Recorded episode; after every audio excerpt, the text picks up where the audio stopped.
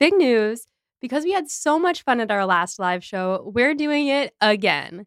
That's right, we're going live again, but this time we're going to the Ripped Bodice in Brooklyn, which is an absolute dream come true of a location. This show is going to be part of a larger romance festival being put on by Fish Market Theater Company, and I'll give you details about all of the awesome events that they'll have going on that weekend soon. But for now, head on over to the ticket link in the show notes and get your tickets for our performance, which will be on March 9th at 7:15 p.m. Eastern Time. We don't have streaming set up quite yet, but we're working on it because we know a lot of you aren't in New York. But if you are, or if you can get here, we hope that you'll get your tickets and come join us because it's going to be a blast. Hey everyone! This is the first episode of season three of Pod and Prejudice. If you're new here, we are so excited to be embarking on this journey with you. And to those of you who have been with us from the beginning, thank you, we love you, and welcome back. Before we begin, we want to give a huge shout out to our newest patron, Felicia. If you want access to bonus content like outtakes, our notes, and book recommendations, head on over to patreon.com slash pod and prejudice. And just a reminder, as we're going into a new season, I have never read Emma before, so please, please, please keep all contact with our social media spoiler free. If you absolutely must talk about the plot, email us at podandprejudice at gmail.com with the subject line spoilers, and Becca will be sure to read your message. And now, without further ado, here's the first episode of season three of Pod and Prejudice, covering the first three chapters of Emma.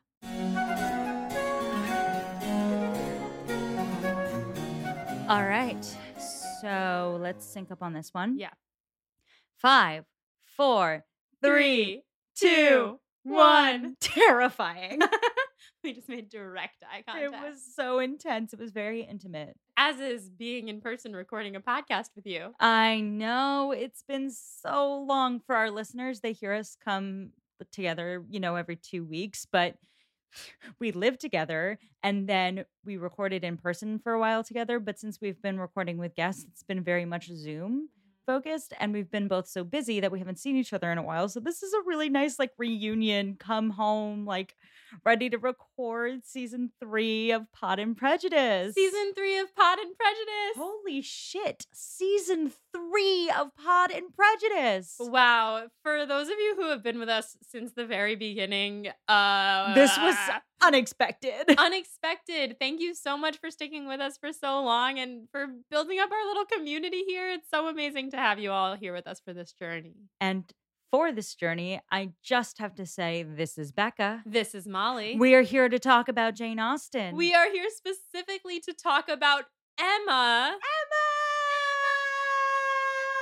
Emma! Graham's gonna hate that bit. Oh, yeah. but it's we're we're here. We are here. We're talking about it. It's been a long journey to get here. Listeners, if you are here joining us for the first time, allow us to introduce ourselves. I, Becca, am what you would call a Jane Austen mm. stan. I've read many of her books. I've been reading them since high school. I've been watching the movies even longer. And my favorite thing to do is tell my friends to read and watch the things I like to read and watch. And I am one of those friends that Becca told to read and watch a thing that she likes to read and watch. I'm Molly, and I have never read any Jane Austen before I started doing this podcast. At this point in the podcast, listeners, you can go back and listen to seasons one and two. Season one is where we cover Pride and Prejudice. Season two, we cover Sense and Sensibility. And that is not what we're doing here today. No, today we're talking about the first three chapters of Emma. And we are so excited because so many people have been so excited to get to this book with us. This has been a long time coming. For those of you who have stuck with us for a while, you know that we were thinking of doing Emma second, but our listeners picked very closely, picked Sense and Sensibility next, which I was thrilled with because Sense and Sensibility is my favorite. But I am so excited to get back into Emma because I love this book. I love this book. I'm so excited to share it with you. Molly, are you excited to read it? I'm so excited to read it. I mean, based on what I've read so far, I really like the style. I like the characterizations that have come out, but it is so different from what we've read so far. Oh, yes. And we're going to get really far into that. Hello, the economics of dating in Jane Austen, but we're going to get really far into that. And it is particularly different from Sense and Sensibility, which was our last book. And we're going to talk about why. But I would say this. So, Emma is a delightful book. I think it's probably my second favorite Jane Austen book, but there's an adjective that I think suits this book better than any of her other books. And that is funny. Nice. It is yeah. a funny book, isn't it? It is funny so far. It's Yeah. definitely funny. So that is all I will say about the book. I want to say, as a little housekeeping bit before we begin, if you are new with us and you're just picking this up because you love Emma and it just popped up on your podcatcher, we are spoiler free. I have never read Jane Austen, and this podcast hinges on that. So if you start following us on Instagram or Twitter, don't message about the end of this book, like the characters in it. I don't want to know. You can mm. email us at podandprejudice at gmail.com. and just drop the subject line spoiler in your email if you want to talk about something about the end of Emma. People did that with Sense and Sensibility and Pride and Prejudice. I read those emails. I can be spoiled because I know how these things end.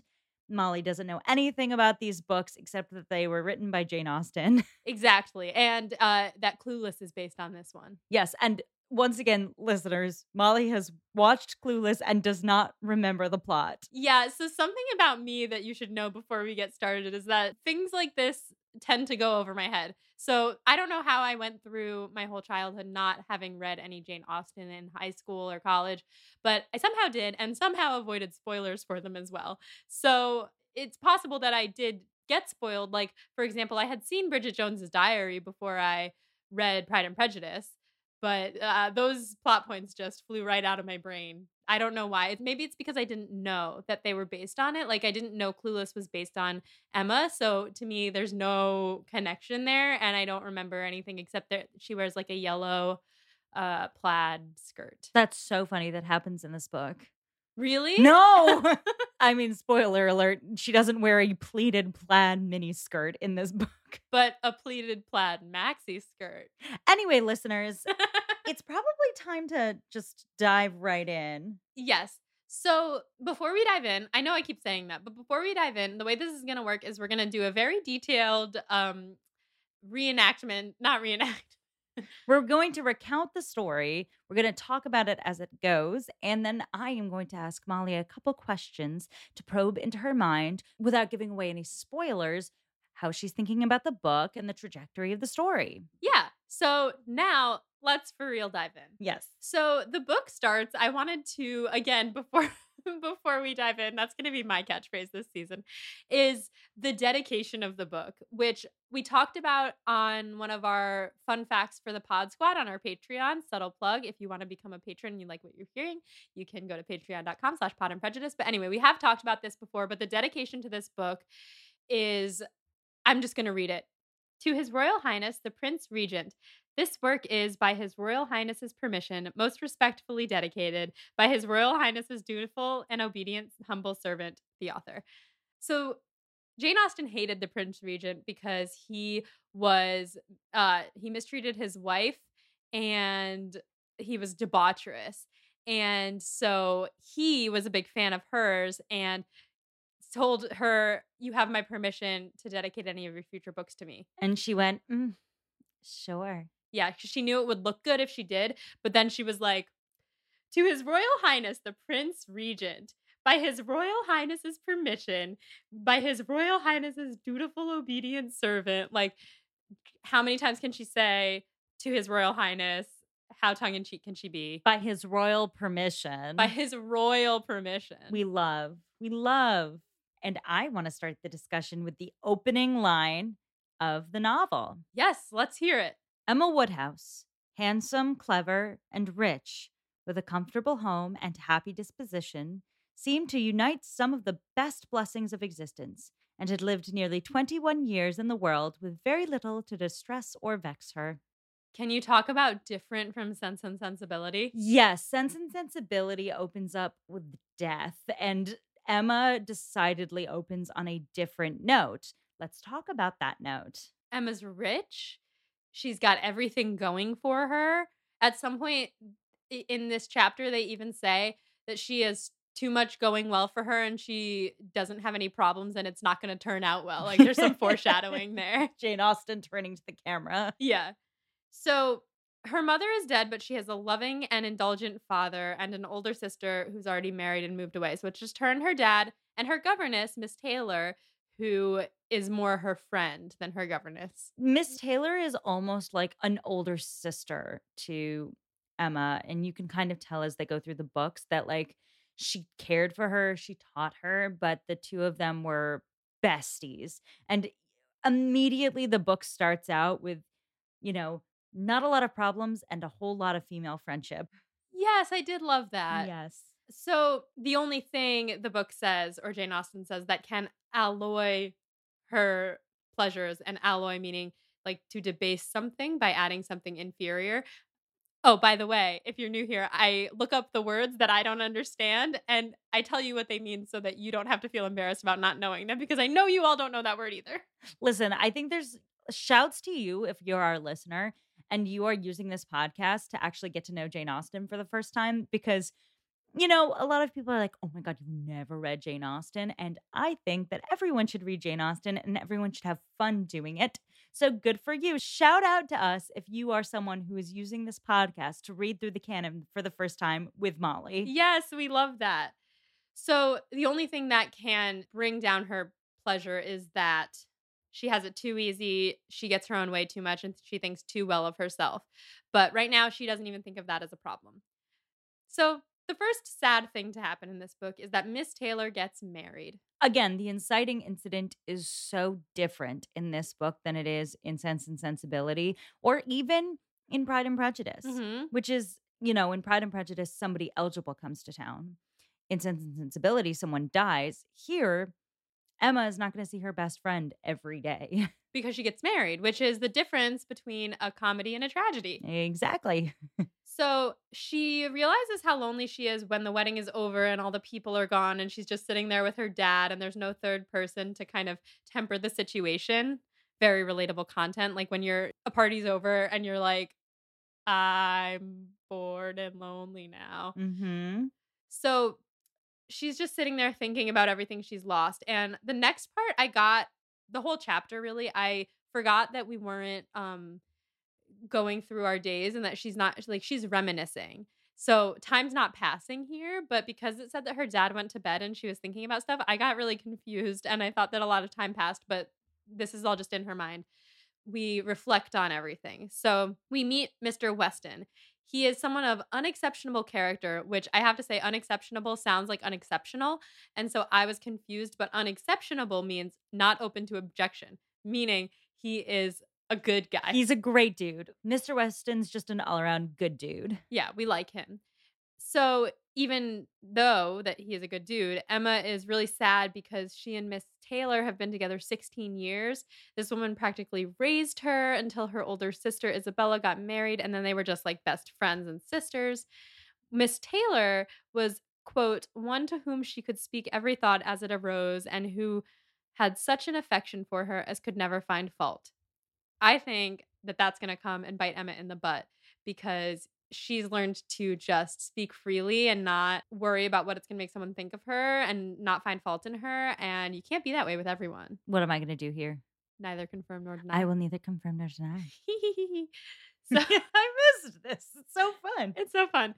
So Miss Taylor is only a half mile from them, which is not far in terms of Regency era like distances, but Emma is more sad that she's not going to have anyone to like intellectually spar with on the daily.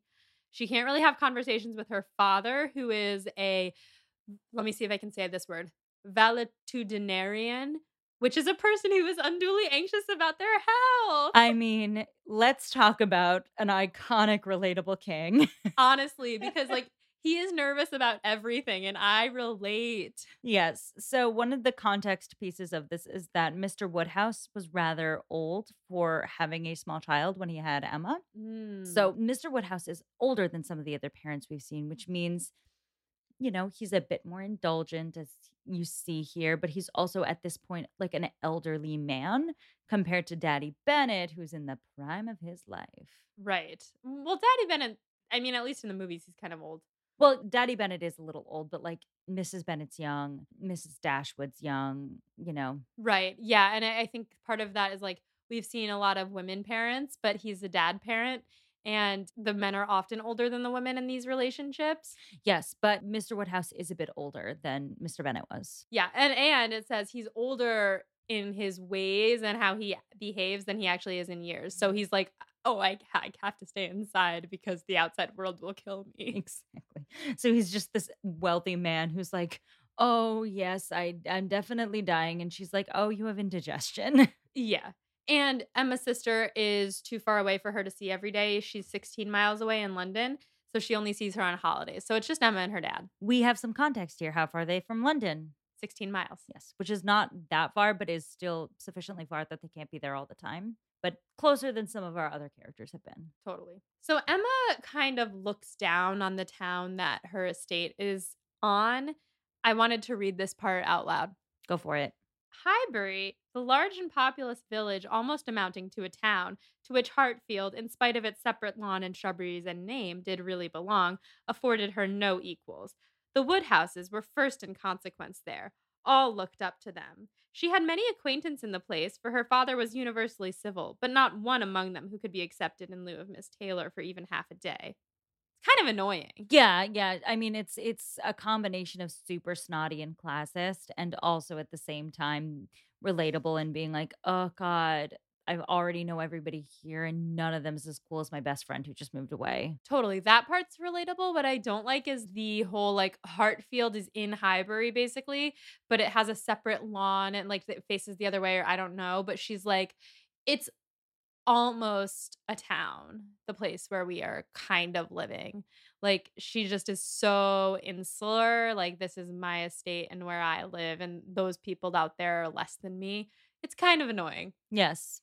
And it's not uncommon, I think, in a lot of places in the UK for there to be like one big manor home in a town that is otherwise not so populous. And we talked about this with Rosings de Bourgh, but you know, those towns are sort of built around sort of like the economics of that estate and like Highbury is a little bit larger than that but a lot of people in the town probably work at Hartfield. And there are, you see more people who are sort of in the middle and upper middle class in Highbury than you do in some of these other towns. But the estate there at this point in time is still a piece of the town's economy.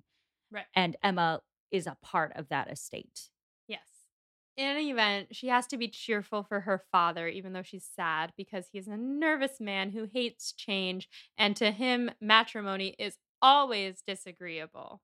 So, first of all, this part always makes me laugh because it makes me think of like, you know, anybody in their 30s who just suddenly looks around and is like, wait, why are people getting married? Yeah. yes. So, like, it just feels like half of the people I know nowadays are just now Mr. Woodhouse being like, no one should get married. What what are they doing? Right. It's very relatable. Like you look around at, at, all of a sudden all your friends are married and having babies and you're like, "Hey, wait a minute. I don't want that." It's like, "Wait, no, no. Where did you go? We had brunch." Right. Come back. That's what he's like, "Come back. You're not hanging out with me anymore." So like he's really upset. He hasn't even gotten over Isabella getting married, his other daughter when Miss Taylor, who's like a daughter to him, gets married and now nobody's hanging out with him except Emma. So, yeah, we relate. Mr. Woodhouse, a completely wealthy white man who's also an total relatable icon. I know. But and also the opposite of Miss Bennet, Mrs. Bennet, like she wanted to marry off her daughter so bad and he's like, "Please do not get married, Emma." He keeps calling Miss Taylor poor Miss Taylor and saying she would have been better off staying with them forever. And Emma's like, well, not really, because now she has a house of her own and she's better off not having to deal with my odd humors, which I notice she loves to be self deprecating. Emma's super witty. She is witty, yes. Yes, she's a fascinating character. We're going to talk so much about Emma as a character. I'm already fascinated. Yes. So we're going to go into it, but I'm not going to talk about it fully right now. But one thing she has is always a fun little quip, and she's very playful in her quipping. Like Lizzie's very sharp in her quipping, Elinor's internal.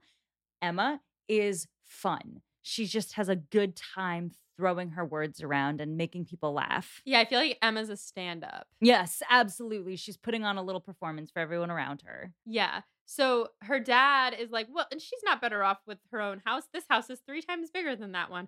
And you're perfect just the way you are. And Emma's like, well, it's going to be okay. We're going to visit each other all the time. And Mr. Woodhouse is like, Well, I can't walk all the way to Randalls, which is the name of her new estate or her new house. And Emma's like, Well, we don't expect you to walk. We'll take the carriage. And he's like, It's too short a distance to take the carriage. Where will we keep the horses when they're there? And Emma's like, Dad, we literally talked about this last night at the wedding, which is when I realized the wedding was yesterday.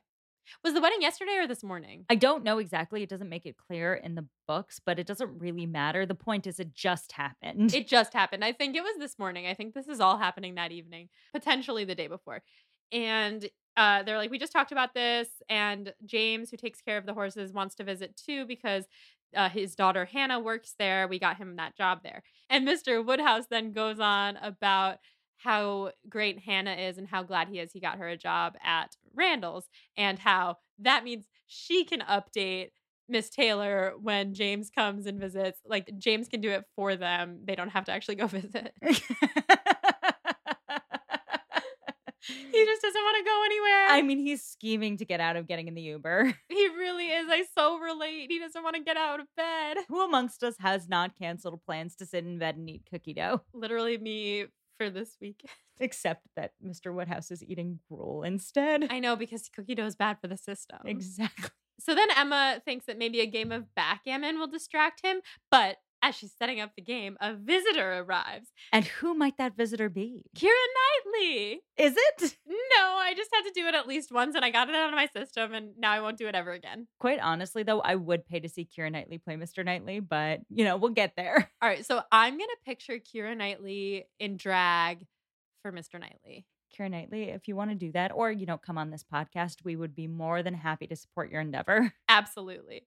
So, Mr. Knightley, who I just want to throw out there for for no reason whatsoever, but I just think that it should be said that he's Emma's brother-in-law.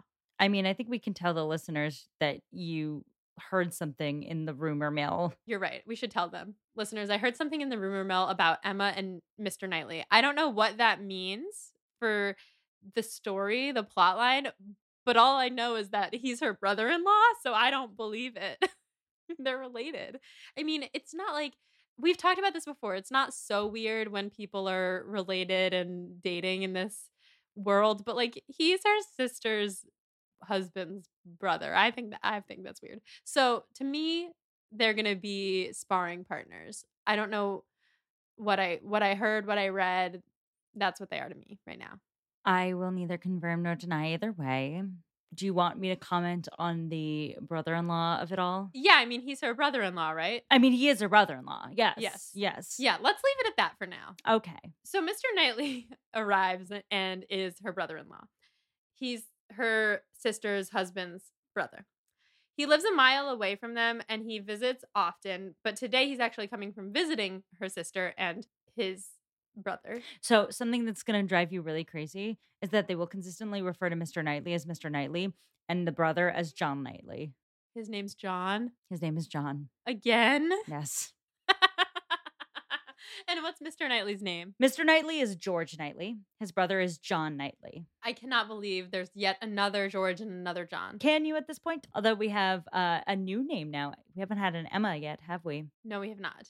This is true. Or an Isabella. Yes. Or a Woodhouse or a Knightley. Well, the, the last names don't overlap so much. It's really the first names. That's true. That's true. So Mr. Woodhouse thanks Mr. Knightley for coming at such a late hour.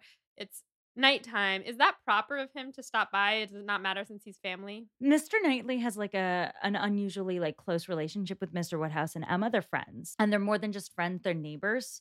So Mr. Knightley is over in a sort of casual sense, in a way that doesn't always happen. Like he's not calling on them. No, he doesn't often call on them. He will come over and uh, just hang out with them. And you know, he's he's close to them. I think they have known each other for a very long time. And Mr. Knightley doesn't have to fall on the same decorum with the Woodhouses that others might. Um, he does because he's kind of a proper dude. Um, so he's apologizing for showing up late, but he's also welcome literally anytime at this estate. Yeah, and um Mr. Woodhouse is like, "Oh, like you must be so cold and wet and dirty. It was rainy out there." And he's like, "No, look, it's completely dry. I'm fine." and then Mr. Woodhouse is like, "Well, it rained for half an hour earlier. I wanted them to call off the wedding." And then Mr. Knightley is like, "Oh, the wedding! But congratulations, by the way. Who cried the most?" And Mr. Woodhouse is like, "It was Miss Taylor, the poor thing. Terrible event for her." Poor Miss Taylor. Poor Miss Taylor. And he's not calling her Mrs. Weston. No, he never does. Mm. That's when Mr. Knightley says, Well, I can feel bad for you and Emma, but I can't feel bad for Miss Taylor. And at first I was like, Ah, he's a romantic. But no, not really. He was just like, She's much better off this way. It's a very good match for Miss Taylor, as I'm sure you've gathered as we've talked about it. yes. But he's he's a decently well off man, and Miss Taylor was, you know, a governess. Right. and you know he's a nice decent man that everyone likes in town as well so mr knightley is looking at this being like oh an advantageous match for a woman who's older and doesn't have a lot of means Right, exactly. So he says that it's also better for her to only have one person to look after instead of two. And then Emma makes one of her little quips where she says, especially when one of those two is so fanciful and troublesome. And her poor dad is like, Oh, yes, very true. I am afraid I can be fanciful and troublesome. you can almost hear the daddy no Yeah, she's she's like, no, no, no, I meant me. he is the personification of Eeyore. oh my god he's so doom and gloom and it's great because his life is amazing Yeah. Then she's like, no, you know, I was talking about myself. Mr. Knightley loves to find fault with me. We always say what we like to one another. And she says it's like, you know, very joking. But actually, Mr. Knightley is one of the few people who can see the faults in Emma and tell her about them. And so she's like, "Oh no, like he we're just joking, but really she just wants her dad to think that everyone thinks she's perfect." And Mr. Knightley is like, "Yes, well, you know, I never flatter you, Emma, but I I really just meant that Miss Taylor is winning in this situation because she only has to please one person instead of both of you." And then Emma is like, "Okay, well, let me tell you about the wedding. It was perfect and nobody cried and we all thought it's great that we're only a half mile away because we're going to see each other every day, which is the opposite of what she was just stressing about like privately. oh yeah yeah basically on the outside she's just all smiles and happiness and she's like oh my life's perfect still my life's perfect still and she still has this little like nagging sadness Yeah, but she's so sad. Her best friend's gone. Yeah, she's she's not like devastated. She's happy for Miss Taylor, but she's she's lonely Yes. I'm a little melancholy about it. Right. And her dad knows this and he's like, Emma's a lot sadder than she's acting. And Mr. Knightley is like, Well, how could she not be sad? How can she not miss Miss Taylor? But this is the best situation for Miss Taylor and you should all be happy for her. And Emma is like, Well, yeah, and I should be especially happy because I made this match myself. And everyone thought that Mr. Weston would never marry again. So he had been married once before. And then Mr. Woodhouse is like, don't go about making any more matches. I hate marriage. And Emma's like, well, I won't make any more matches for myself, but I will make more matches for other people. We're going to talk about that in the study questions, but keep Oh, going yeah. on. We've we've figured out what Emma's sort of cleverness and her boredom leads to, which is her desire to do some heavy matchmaking, Some meddling, if you will. some nosing into other people's business. So she explains that Mr. Weston had been a widower for many years and he was perfectly content with his single life. But one day she and Miss Taylor met him in the street and it started to, and I quote, mizzle. That's what it said in the book. It really did. I missed that. I missed that. It said mizzle instead of drizzle. I just, I love that. Thanks, Jane Austen. Thanks for this new word that I'm going to use all the time mizzling. So it started to mizzle. It sounds like fuzzy rain, like rain coming down, like muzzy. It sounds like, it sounds like mist and drizzle in the same sentence. oh, you know what? That's probably actually what it is. No, it's probably not what it is. It's probably either a publication error or what they used to call drizzling back in the day. Well, I love it. We should bring it back. So, anyway, it starts to mizzle, and he ran with such speed to get them two umbrellas. And in that moment, Emma was like, he and Miss Taylor are destined for each other. So she's like, oh, with such success in matchmaking, you can't possibly expect me to quit. And Mr. Knightley says, what do you mean success? Like eh, that implies that you did some work. And he doubts that she's actually been working to get them together for the last four years. Instead, he imagines that she sits around or that she has been sitting around every so often thinking, I think it would be a very good thing for Miss Taylor if Mr. Weston were to marry her. And he's like, You can be proud of a lucky guess. And that's about it. And then Emma's like, There's a lot of pleasure and triumph in a lucky guess. And it takes some talent. But there's something in between the do nothing and the do all. So in between the working to get them together and the hmm, I think that would be a nice thing for them. Uh, she promoted Mr. Weston's visits to their estate and gave him little encouragements over the years and kind of made it easy for them to fall in love. And Mr. Knightley says that they are adults and could have managed that for themselves. You're getting a sense of the dynamic right here, which is like, uh, you know that gif of Rapunzel having like a good time when she's free and tangled and she's like swinging on her hair around in a circle and Flynn Rider's in the middle with his arms crossed. Yes. That's Emma and Knightley in the scene. Oh my God, you're so right. I love that. He says that Emma was more likely to have done harm to herself than to have helped them by interfering. And then Mr. Woodhouse is like, no, Emma's selfless. She never thinks of herself if she has the chance to help others. He kind of has a skewed image of his daughter. He really loves her, which I love, but he thinks that she can do no wrong. Yes. We'll talk about this a little bit more in the characterization of Emma and as the book goes on. But it is true. And part of this is Mr. Woodhouse is older and he's a nervous man. And he has this daughter who's, you know, quite attentive to him and is a really young, pretty, clever girl. And, you know, she's very easy to indulge by all measures of society, except if you're Mr. Knightley and you have a little stick up your butt. He does have a stick up his butt, but also, uh, I have to say, in my mind, he's hot. I will neither confirm nor deny. Cool. I mean, I am picturing Keira Knightley in drag now. So that's not what I was Uh, picturing. I mean, that's perfect. Who were you picturing before I said that? Um, I was picturing maybe it's because I just saw I saw Funny Girl last night, and so I was picturing kind of a a Mr. Arnstein like man, but younger. Who was I picturing? Oh, I was picturing the guy from Bridgerton who plays Anthony. Anthony? Anthony. I'm not going to tell you who has over the years played Mr. Knightley in film adaptations, but I will tell you you've typecast correctly. Perfect. At long last. yeah, you you nailed it. No tilde on this one. but I'm picturing Tilda Swinton as Emma. Just kidding. But Gwyneth Paltrow plays Emma at some point, right? I shall neither confirm nor deny. Totally. But that's who I did confuse Yeah. for Tilda Swinton at one point. So actually, we're still on track. anyway, if you don't know what I'm talking about, go back and listen to season one. Yeah, you can learn all about who Molly wanted to play certain characters. Basically, Molly thought Tilda Swinton was Judi Dench, and you know, you need to hear the context of how absolutely wild that thinking is. It, totally, yeah. Or or you could just look up pictures of them and see that I'm dumb. Um Hello, it's Molly from the future hopping in to tell you about a new season of one of my absolute favorite podcasts. Hot and Bothered, hosted by returning Pod and Prejudice guest Vanessa Zoltan, is a podcast that treats romance as sacred. You've probably all already heard of this podcast because in their fourth season, they covered Pride and Prejudice. And now, Hot and Bothered is back with a season that is all about romantic films. The first 10 episodes of this new season follow Vanessa as she learns how to critically watch movies by looking closely at the classic 2003 rom com How to Lose a Guy in 10 Days. After 10 episodes, Vanessa will be joined by her co host, Hannah McGregor, a media studies scholar, author, and podcaster. And together they'll look at romantic films from Casablanca to Love and Basketball to When Harry Met Sally. The show is already so fun after just listening to one episode, and I cannot wait to listen to the rest of the season. So, subscribe to Hot and Bothered wherever you get your podcasts to jump into this new season that's all about romantic films, or to enjoy their previous seasons about Pride and Prejudice, Jane Eyre, and a personal favorite, Twilight. Again, that's Hot and Bothered, and it can be found wherever you get your podcasts.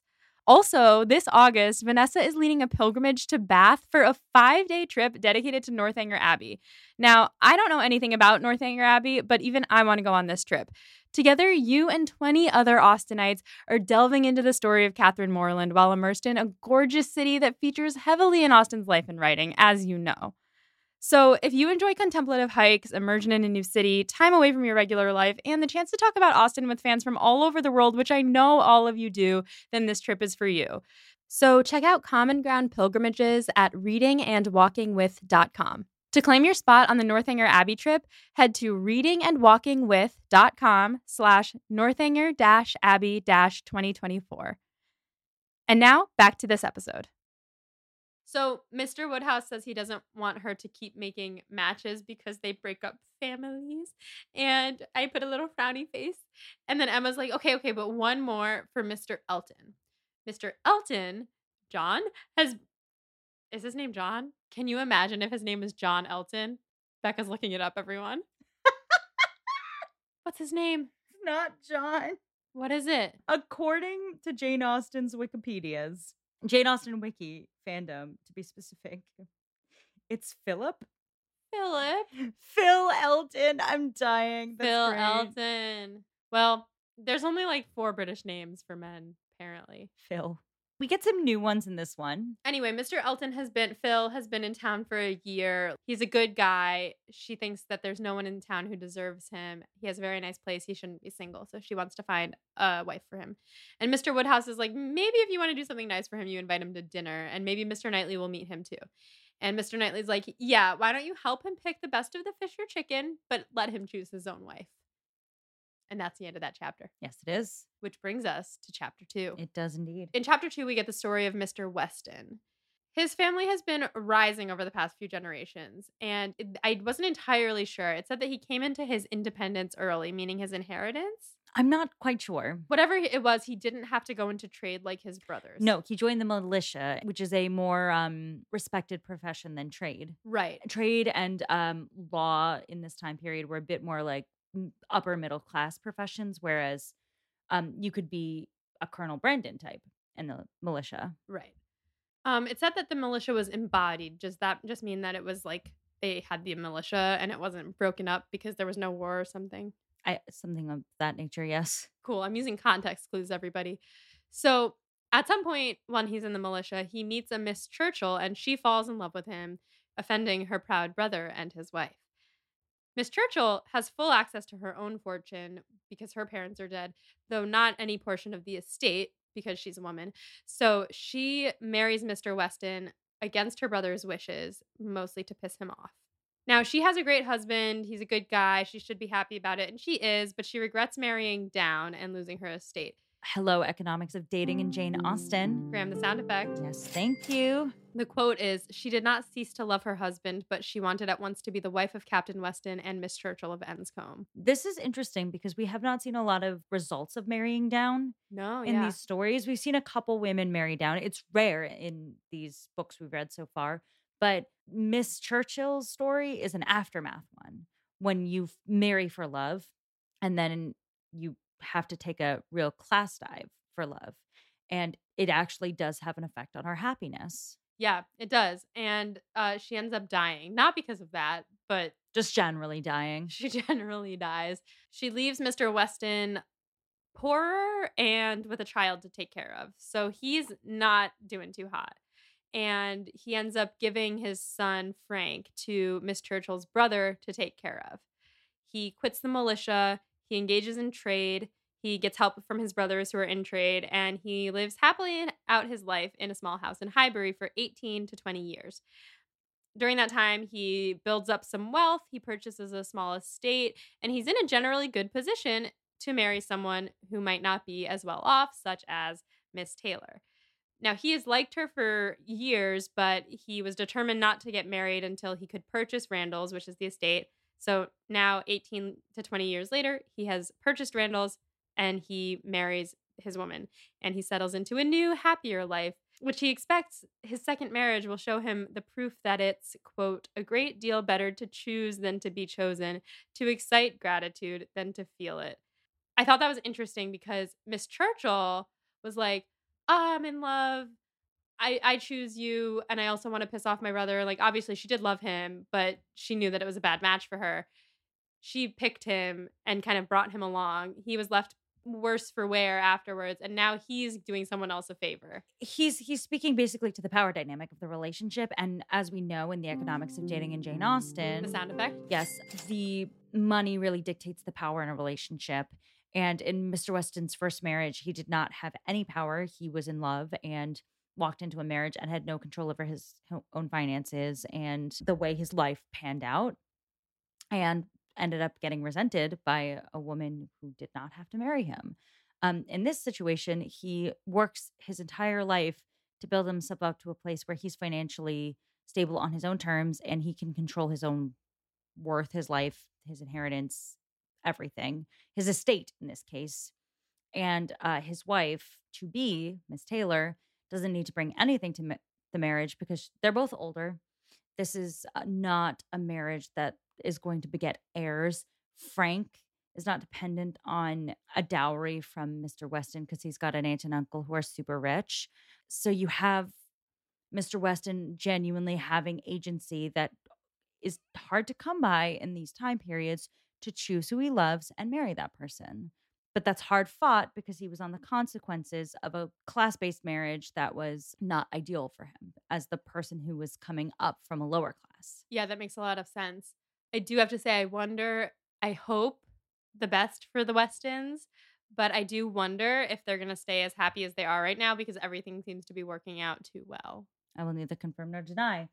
But this brings me to our new men's name, Frank. Frank. Yes, my notes said, well, Frank return and kinda.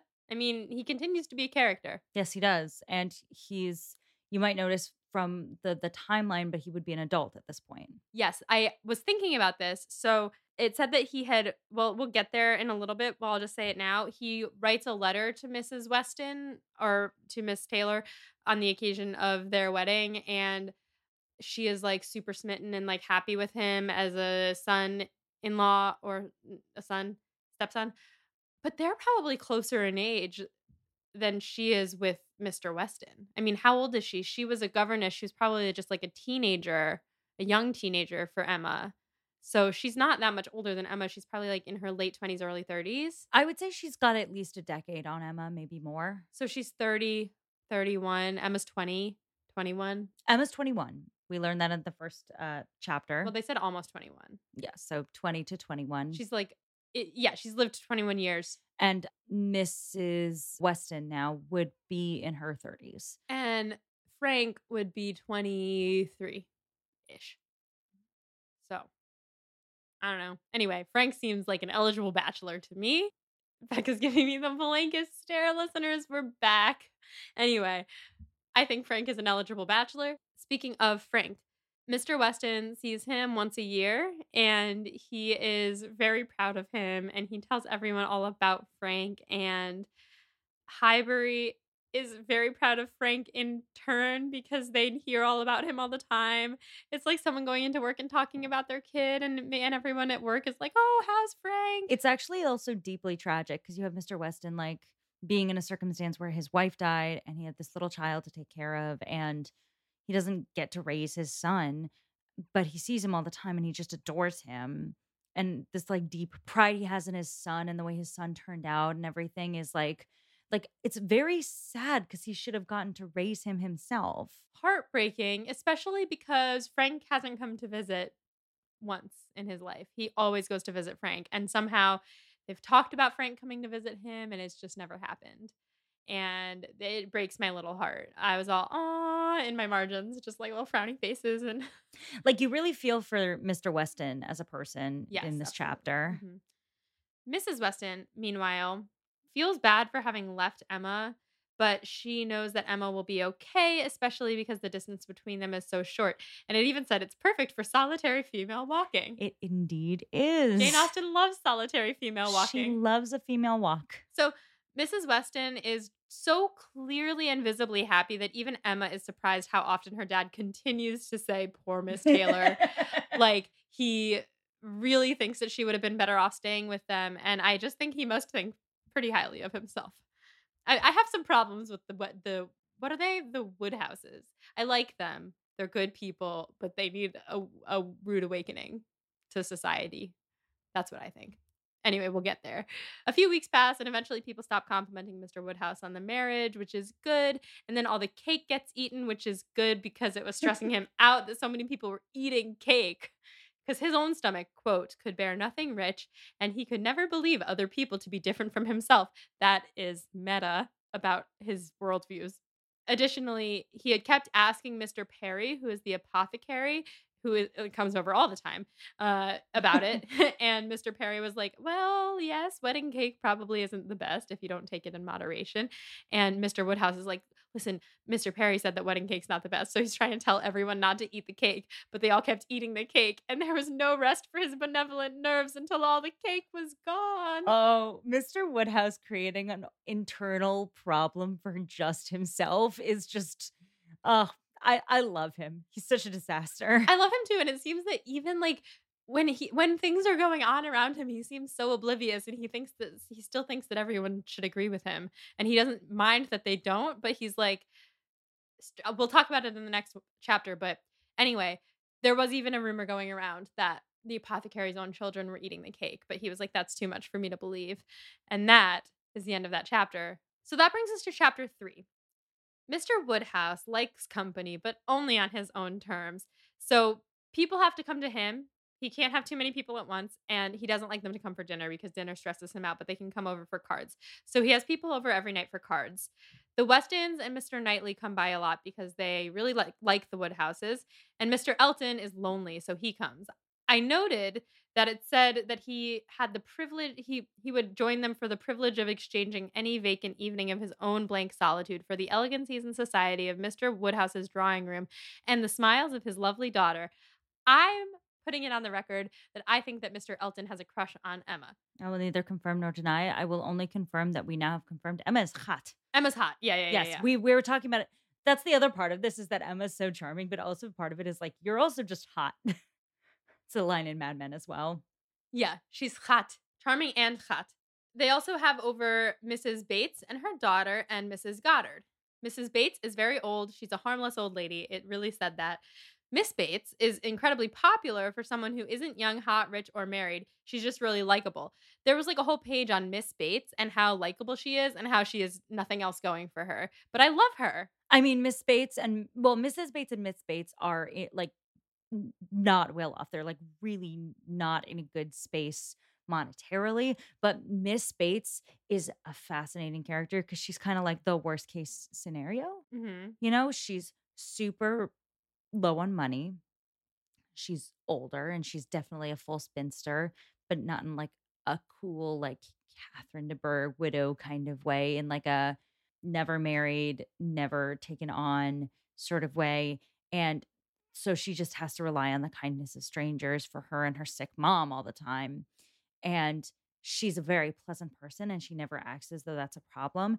But like people like her as a person a lot, but it's also kind of like, Ugh, I can't believe she just exists like this. Yeah. Which, you know, we, we're, we are not a fan of on this show. No, but I we don't stand a woman's right to not have a marriage. Right. But I also think that like people it seems to me anyway that people are just fine with that. Like they like her as a person and like still invite her over, at least the Woodhouses do. Everyone likes her for sure, but it's kind of like it's who Charlotte Lucas could have ended up in a worse circumstance than she was in, right. and also how she could have ended up if she didn't have the the finances and backing of her father at that time. Which is just to say that like everyone likes you and everyone's still friends with you, but people do pity you almost outwardly. I wonder if Emma is going to work some of her matchmaking magic on Miss Bates. So she's older. She's like what, probably like 27? Mm-mm. Older? Older, 30? probably older. Who else could possibly be 30 and willing for her?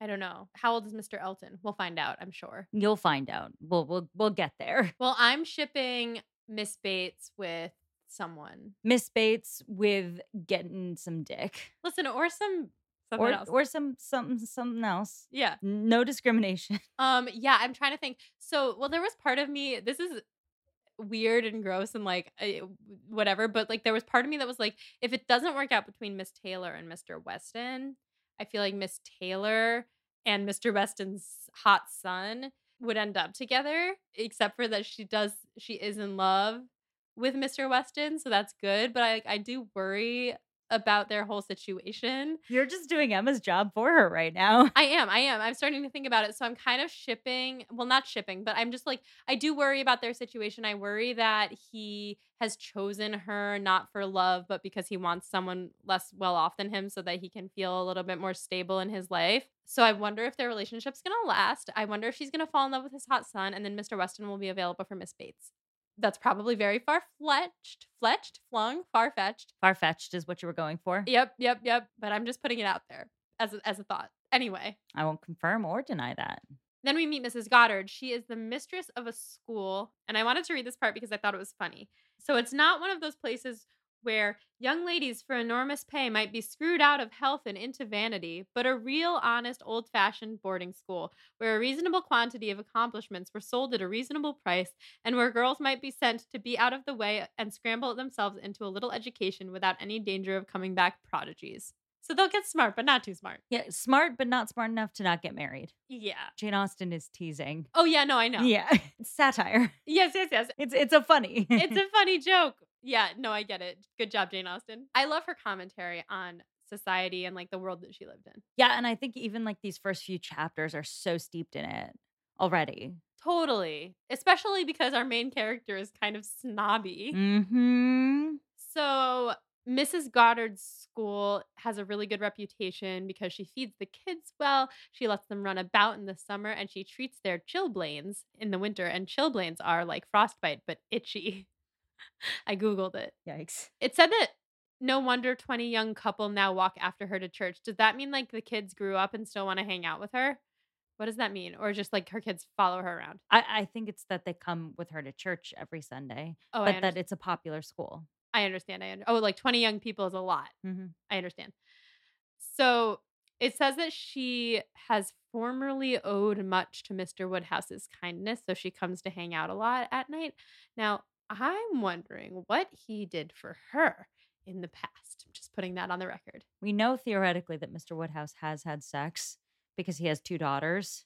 Mm-hmm. Also, I feel like I should say, to be fair to Mr. Woodhouse, because I feel like some people are going to say this in the DMs, and I will put this out there in a way we haven't thought about it.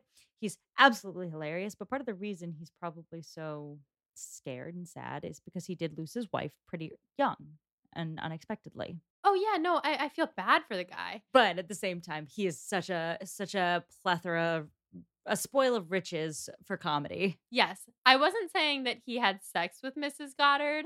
I was saying Oh. like I wonder if he like there was some financial agreement between them at some point, but sex works too. I mean, it's possible he gave money to the school, Totally, yeah, that might make sense. I was just thinking like, oh, like or you know, he gave money to the school. all right, all right, all right.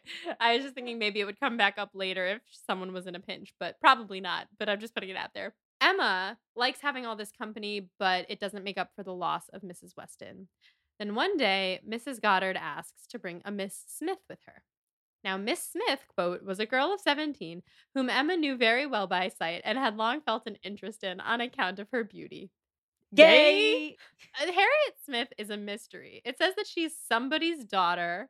Somebody had put her in Mrs. Goddard's school, and now someone has made her a parlor boarder. I don't know what a parlor boarder is. I think it means hang on, I'll Google this because I don't want to get it wrong. But basically, essentially, Harriet's like graduated and she's still boarding there. Um, oh, I understand. archaic term for a privileged category of people at a boarding school. Parlor boarders are described by a modern historian as paying more than other people's, for which they get a room of their own. Basically, she's one of the richie richie kids at the school. I see.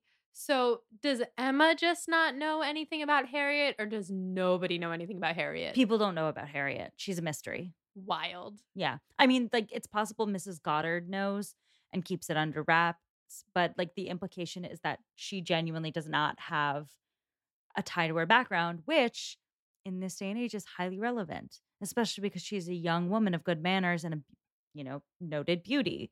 But, you know, this is a time period that's about connections. Is Harriet secretly like have a bad background? Like, are her parents not?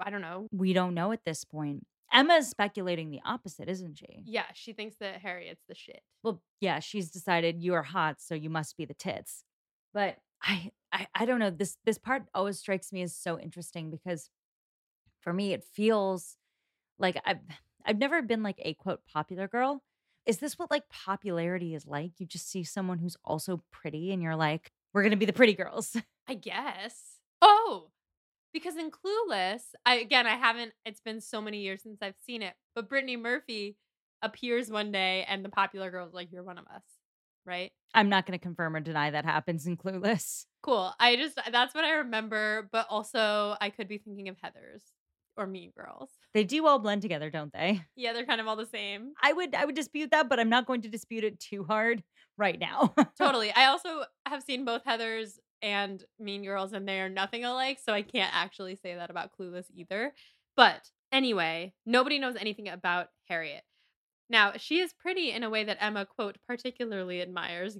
Gay? Gay. She's blonde haired, blue eyed, plump, and sweet faced. I always liked this description because that straight up describes me. yeah, it is. You're a Harriet. In manners, she isn't too shy. She's very engaging, but she's not pushy. She's humble, very proper, and she's very impressed by their house and comments on it a lot. And Emma just simply loves to be complimented, and she loves to be seen as superior. So when she gets compliments on her house, she thinks this girl knows what's up. Emma thinks that Harriet shouldn't be wasted on the inferior society of Highbury and its connections, and that the common folk there are just too unworthy of her. Now, Harriet has just come from the Martins, who rent a farm from Mr. Knightley, and she knows that Mr. Knightley thinks highly of them, but Emma assumes that they must be coarse and unpolished because they rent a farm and they're not worthy of Harriet. You can tell I don't love Emma so far. Oh, okay. Yeah, we're going to talk about that in the study questions. Totally. Emma has a popular moment. I'm going to read this. Mm-hmm. And when I say popular, I mean from Wicked. Popular. She thinks to herself, she would notice her. She would improve her.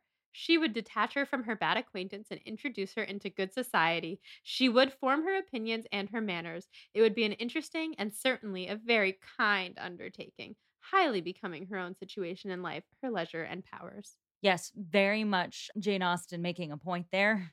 Yes, and also it's very I'll teach you the proper ploys when you talk to voice. Little ways to flirt and flounce. too. Um, a- and and, the, there's one line in particular where she says, I, know that's what makes me so nice." She's just Emma. I mean, you have to understand that Emma Woodhouse, uh, we'll go into it a bit more in the study questions, is one of the first like popular girls. Totally. Now, the evening just flies by because, quote, Emma was so busy in admiring those soft blue eyes. Gay? So gay. So gay. At dinner time, Mr. Woodhouse is stressed because he just he loves to have company and he loves to set the table and everything, but he hates putting food in front of people because it's so unwholesome. And he he has for himself a bowl of thin gruel and he tries to get people to eat soft boiled eggs. He's like just a small one or, or just like a tiny little slice of apple tart, but don't worry, the apples are fresh. There's no preserves and uh, uh, maybe half a glass of wine, but pour it into a glass of water and, and that, that'll be okay. And while he's talking, Emma just like keeps serving out actual good food and he just doesn't seem to notice or care. And she really just wants to make Harriet happy. As for Harriet, she was so nervous to meet Emma because she's so well esteemed in town, but Emma treats her so well and even shakes hands with her, so Harriet goes away happy. Oh, Harriet. I like Harriet. Protect Harriet. Protect Harriet at all costs. Harriet and Miss Bates. Love them ah, both. Oh. Amazing. That actually ends chapter three, does it not? it sure does. That brings us to the study questions.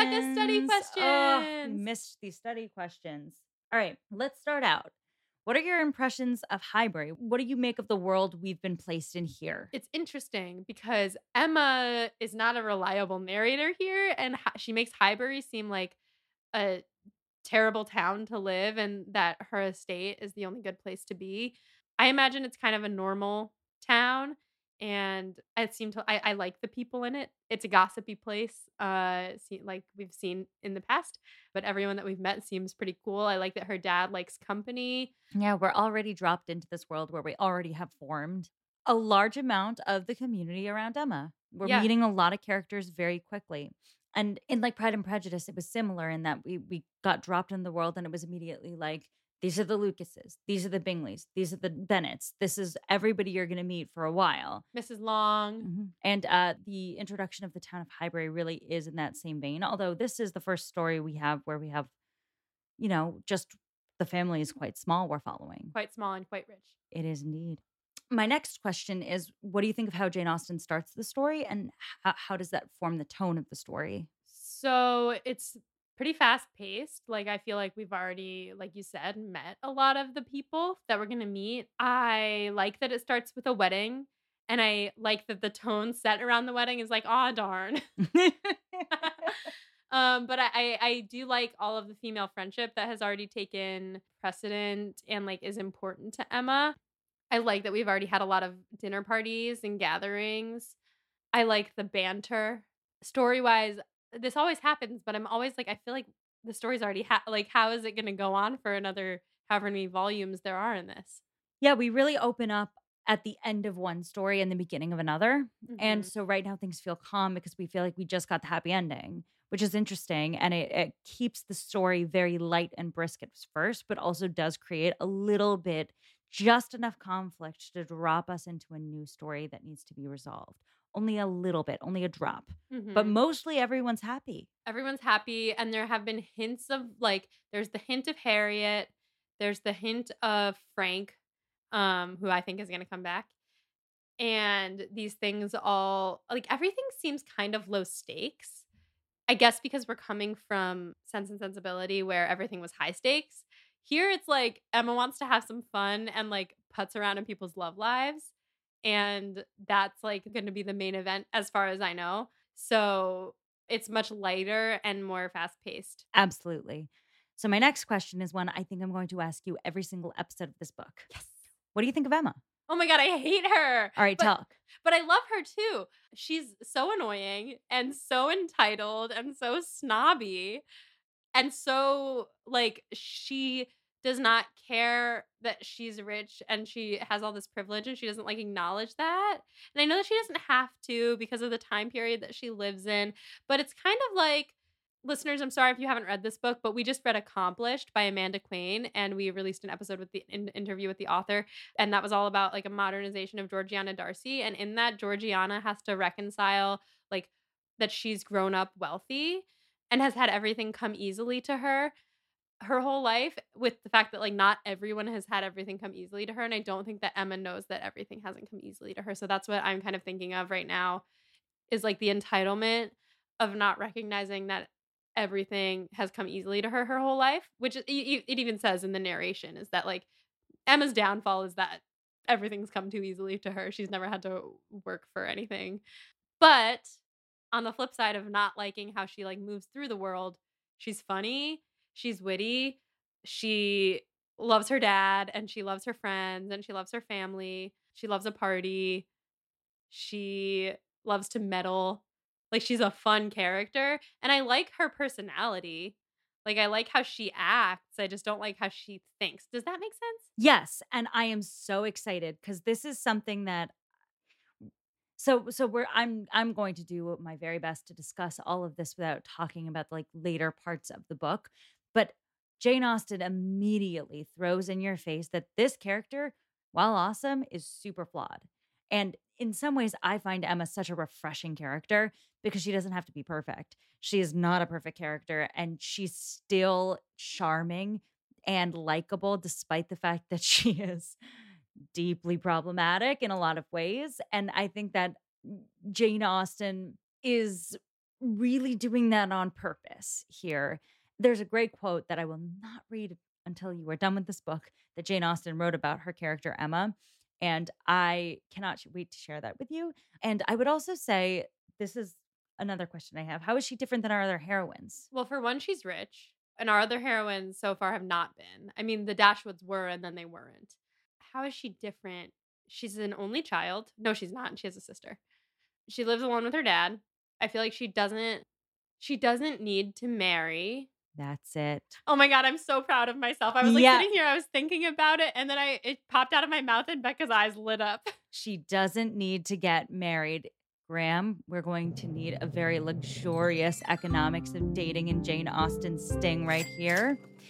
So, this is the first time that the entire story is not dominated by our heroines or their sisters needing to find a husband. Whoa. This is also a piece of Emma that I adore and makes her sort of a revolution in her time is that she is a character that is wealthy enough and lucky enough in her inheritance that she is not subject to the same tragedies if her father dies that some of our other characters have been subject to. And because of that, we see a character that has almost no interest in marrying herself at this point. She does not need to marry. She does not need to secure her position in this world. If she marries ever, it's going to be only because it's what she wants, only because she wants to find someone who will make her happy. She does not need to secure anything for herself or her family. So her story's a completely different one than anyone we have followed so far. This must have been so fun for Jane Austen to write because I mean, in what order did she write them? Sense and Sensibility, Pride and Prejudice, Emma, right? That's a complicated question because she did write a draft of Pride and Prejudice first. Um, but Emma did come after both Sense and Sensibility and Pride and Prejudice. So like she's been writing these characters who are like completely dependent on men and now she gets to write someone who's not. No, Emma Woodhouse is not dependent on anyone. Emma Woodhouse is meddling in other people's lives because she's bored and she's way too clever to be sitting alone in a house. But she does not have things to occupy her mind that stress her out because she does not have stressors on her life that most women do in this time period. That's exciting. It's exciting, it's cool, it's interesting, and it makes Emma a little imperfect as a character. She has not faced enough adversity to be a perfect character. But instead, we get a character who's kind of like, all right, that's what it is on the side. What now? What am I doing with myself now? And it leaves her room to be a romantic, but also to decide, I don't really give a shit about that for myself. Yeah. Uh, so Emma's a fun character to follow for those reasons. She's frustrating because of the whole super classist, snotty thing she's got going on. hmm But she's witty, she's funny, she's in her heart of hearts, like caring about her friends and family, as you said. But she's an obnoxious asshole. Yeah. So I'm going to ask you after every single set of chapters what you think of Emma. And we're going to talk about it every week So because or every two weeks because this is a bi-weekly podcast not a weekly podcast sorry everybody we have full-time jobs Yes, we do. um okay very excited to talk about that with you this is what makes this book so much in some ways lighter than some of her other works totally. okay predictions about frank churchill Okay, so I've already said my one out left yes field you did one. you did Yeah. Other than that, I do think that he is going to make a return. I think that possibly Emma will try to set him up with Harriet because that makes sense. He's a man and he's probably hot. I just picture him being hot and he's the right age. He's 23 ish. So uh, that might make sense for Harriet. Or she's going to try and set up Harriet with Mr. Elton. So maybe not Frank. But Frank's definitely going to be a romantic love interest for someone. will not confirm or deny that but what i will say about frank which i find interesting is that we've met two children of highbury so far and both of them have dead mothers and this they are victims of that circumstance in very different manners based on the situations of their fathers Yes. And then they both ended up with rich families. indeed Indeed. So here's another potential train of thought for Frank. He and Emma bond over their mutual dead mothers because that is a bonding thing. And then fall in love. Just a thought. we'll neither confirm nor deny okay what are your current thoughts on miss harriet She's great. I think she's really sweet. A mystery. Don't understand what that's all about. I think maybe her family, she's like not very high born. And so they just dropped her off on Mrs. Goddard's stoop. Like maybe that's what happened. But it, she, it's a school. So she would have had to be. someone's paying for tuition for her Oh, oh we okay. just don't know who Oh, okay. Right. Right. Because you have to pay reasonable price for a reasonable, as they said. Um, gosh, I don't know. That one really has me stumped. I don't know who her family could be. I think it's fun that we have a mystery character who nobody knows anything about. Ooh, it's a mystery. It's a mystery. Um, yeah, but she seems really sweet. What do she and Emma offer each other? For Emma, a new potential friend because she's lost hers to marriage and also a task because I'm pretty sure she's going to try to set Harriet up with someone. Um, that's another thing that I think I, that I've read online in my scrollings because it's impossible to avoid people talking about Emma. So I'm pretty sure she's going to try to matchmake Harriet. And for Harriet, she offers her an advantageous friendship because I think that Emma being so rich and Harriet potentially not being as rich, it might be nice to make a rich friend. Oh, yeah. And it's not just that she's not rich, she does not have connections that people know of. Emma's rich, but also high class. Yeah. The combo is unbeatable as a friend for Harriet. So this gives Emma, if we're being cold about it, a project. She's bored. she lost her friend. She needs someone to talk to and someone to spin in circles around. Popular. Exactly. And for Harriet, it is a life changing thing where she has the opportunity to get a glimpse into a class that she is not in at this moment. Although it's hard to say because, you know, again, we don't know her background. But on another level, you are correct that these are also just two lonely women. And this book is, you know, you could read gay, but also very, very interested in showing us women becoming friends. Yes, I love female friendship, but the way that Emma talks about Harriet's beautiful blue eyes, Gay. it's just a little gay. Oh, I read it and I was immediately like, oh, Molly's going to think this is so gay. And like, you wouldn't be wrong. It's very, like, very focused on Harriet's appearance. Um, I think what Jane Austen is going for there is that Emma is deciding that she's like worthy because she's pretty, which is a very popular girl thing to do. Quote unquote, popular girl is kind of like a misnomer, guys, because, you know, not most women don't do this stuff in like real life. It's something that happens in like middle school and high school, but it does happen. Anyway, that is the last of my like special study questions for this section. Uh, so that brings me to my three standbys. Funniest quote. It's a series of Yes. of Do quotes. you, do you want me to read one of the characters? yes. How about you play Emma and I'll play Mr. Woodhouse? Okay. How often we shall be going to see them, and they coming to see us. We shall always be meeting. We must begin. We must go and pay wedding visit very soon. My dear, how am I to get so far? Randalls is such a distance. I could not walk half so far. No, Papa, nobody thought of your walking. We must go in the carriage to be sure. The carriage? But James would not like to put the horses to for such a little way. And where are the poor horses to be while we are paying our visit? Questions moving forward? Who does Harriet belong to?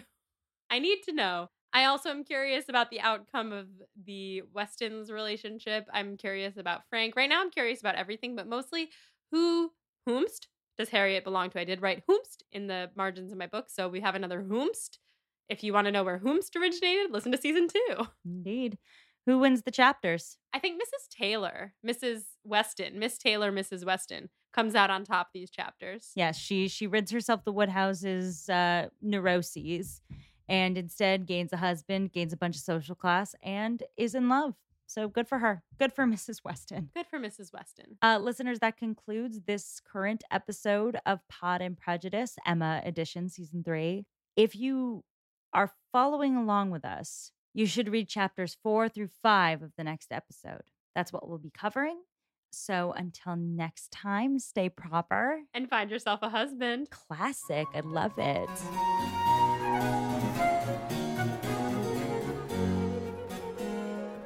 Pod and Prejudice is edited by Molly Burdick and audio produced by Graham Cook. Our show art is designed by Torrance Brown. Our show is transcribed by SpeechDocs Podcast Transcription. For transcripts and to learn more about our team, check out our website at podandprejudice.com. To keep up with the show, you can follow us on Twitter, Instagram, and Facebook at Pod and Prejudice. If you love what you hear, check out our Patreon at patreon.com slash pod and prejudice to see how you can support us, or just drop us a rating and a review wherever you listen to podcasts. Thanks for listening.